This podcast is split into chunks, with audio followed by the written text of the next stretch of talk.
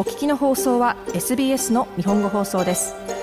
詳しくは SBS 日本語放送のホームページ sbs.com.au スラスジャパニーズへどうぞ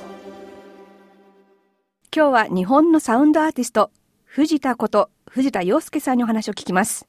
藤田さんは今年9月から10月にかけて行われたニューサウスウェールズ州立美術館による音とビジョンの祭典ボリュームに招かれ演奏を披露しました藤田さんにとって州立美術館での演奏はオーストラリアで初めてのステージ。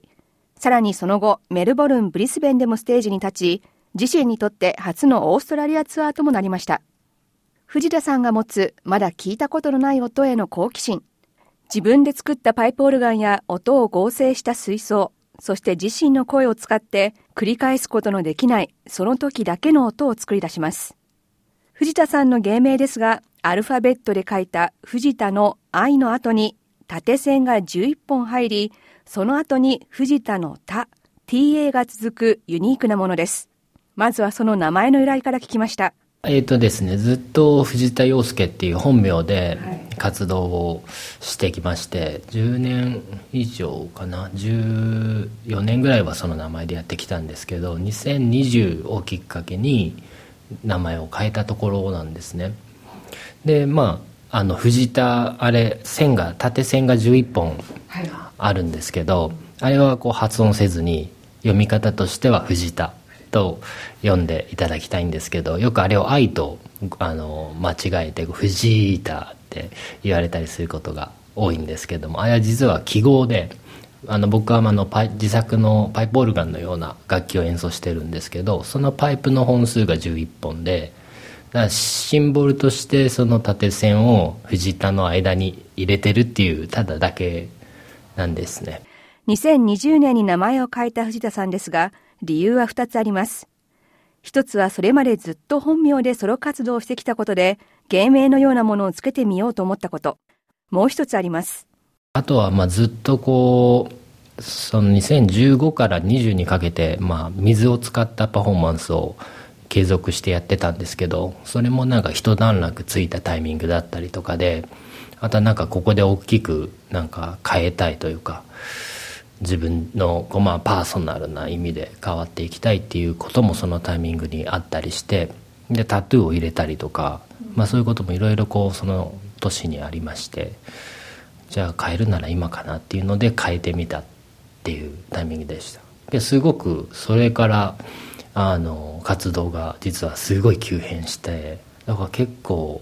よかよかったのかなと思ったりまあ必然的にそのタイミングで自分がしただけなのかもしれないですけど。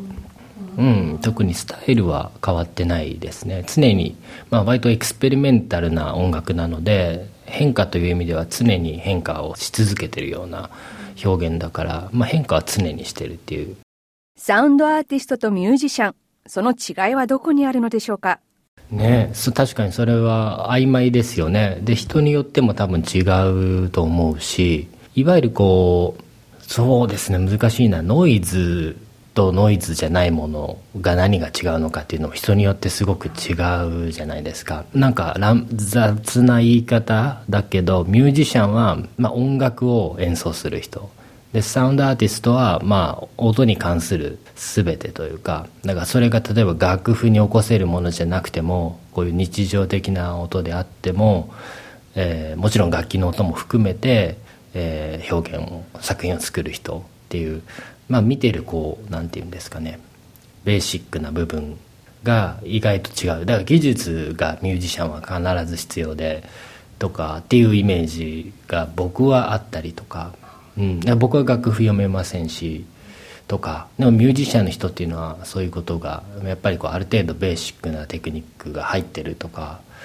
そういう分け方も一つはあるかなとけどそれだけでもないとも思いますもちろんだから僕自身も当然こうミュージシャンですって例えばこうやって、えー、海外に行く時にあのイミグレーションでこう説明する時とかミュージシャンって言うしうん、なのでまあ分かりやすいですよねサウンドアーティストの藤田さんどうやって作品音作りをしているのでしょうか自分の音楽のやり方とか演奏の仕方みたいなことで言うととにかくこう観察する一つの音を観察してだから演奏するというよりかはまあ聞くということがまず最初にあってその上でまあいろいろこう試してみるみたいなな音が鳴ったらそれに反応していくことの連続が音楽になっているみたいなやり方をまあ常にやっていてでそれが聴く人にとってはまあいわゆるドローンミュージックって呼ばれたりエクスペリメンタルミュージックって呼ばれたりはこうするんですけどけど自分が意識してるのは多分もう少し別の部分なんかシンプルにこうまあ散歩してて木を見てその木を観察して、まあ、そこからどういうどういうなんだろうな草が周りに生えてて、まあ、石があったら石をちょっと投げてみたらどうなるかとかっていうのをこう試しながら遊んでるようなアプローチを多分やってる即興の要素が強い作品作りもう一度同じ作品を披露するということはあるのでしょうかできできないですねうんそうだから決まった楽曲を演奏はしてなくてえーと、ただ決まったこうセッティング環境自分の使ってるものの環境は同じだったりはできるので、けども結局観察をメインにやっていくとそのベニューによってもその空間によって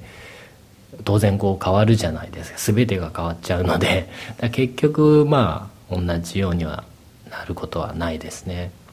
作品で使われる自作のパイプオルガン教会で見かけるパイプオルガンとは違いますさっきね11本っていう話をしたけどすごい少ないパイプの数っていうね教会のオルガンなんかは何千本とパイプを使ったりするんですけど、僕のはたった10基本的には11本を使ったオルガンっていうのを最初に作りまして自転車の空気入れみたいなポンプをを使って空気を送ってでそれを、えー、まあ、いく2つの箱を通しながらそのパイプにまあ、オンオフで流してポーってただ、まあ、空気の持続音が鳴るっていう昔の話をすると自分はもともとギター弾き語りをしてまして基本的にはギターとその時は本当にこう歌詞のある歌を歌っていたんですけどただ今歌ってるのは言葉とかはないし想像されるような歌ではないかもしれないですけどまああとは小っていう日本の雅楽の楽器も一緒に使ったりもします、もう本当に歌は一番もうその時っていう感じがするかなつまりこう一番瞬間的に音が出せるのは声なので楽器ってやっぱりこう操作が必要だったりするんですけど声ってもうすぐにでもこう「わ」って今言いたかった瞬間に「わ」って言えるじゃないですかその反応の速さとかもっとすごいこう身体的な部分とか感情的な部分に一番こう何て言うんだろうねシンクロしやすいというか使いやすい楽器ですねこの独特なパイプオルガンもともとは音を出す楽器としてではなくオブジェとして制作したそうです音が鳴らなくてもいいと思って作ったんですねそれが結果的に後に楽器になっていってで、まあ、演奏方法がないのでとにかく実験をしていく10年以上そのオルガンができてからですら10年ぐらい今経つんですけどずっと多分やってて実験によって今の音をを見つけていくっていうことを、まあ、継続してるっていう過程に今もあるんじゃないかなと思いますだから本番中にあのさっきの話もそうだけど一期一会で毎回違うことになるのでやっぱいまだにこうなんでこの音が出てんのかが自分でも分かんないっていうことが、まあ、よくあるんですね。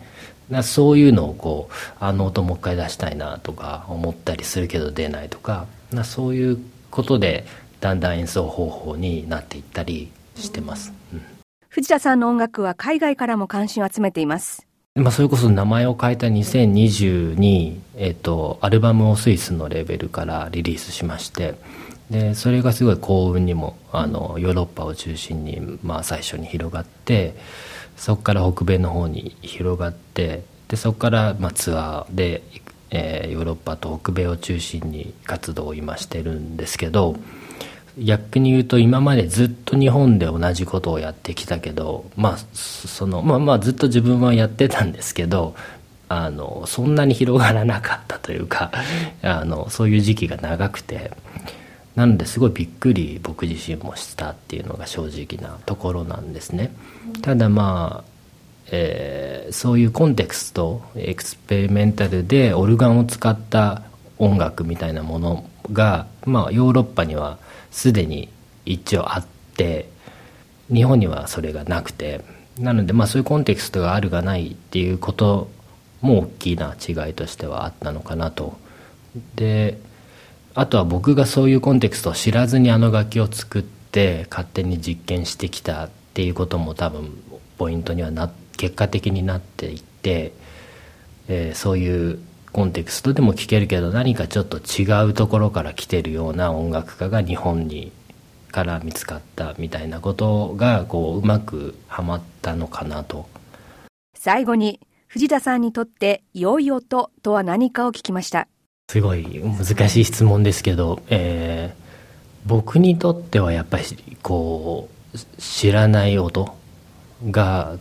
良い音だからえっ、ー、とまあびっくりする音みたいなことがいい音っていうのが一つ大きな価値観としてあって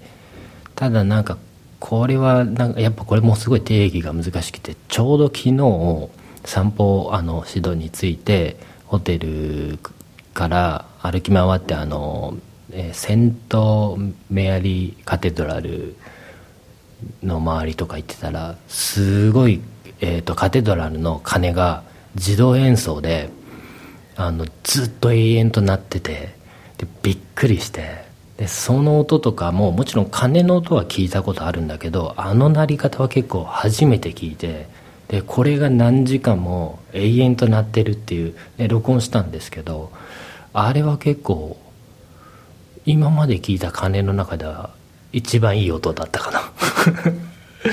いや素晴らしかったですねいやあれは結構ファンになっちゃいましたね10分ぐらい我慢して聞くと本当空耳のように違う音が聞こえてきます新しいその音が聞こえてくる可能性があの音にはすごく入ってます日本のサウンドアーティスト藤田こと藤田洋介さんでした SBS 日本語放送のフェイスブックページで会話に加わってください「l i いいね」を押してご意見ご感想をお寄せください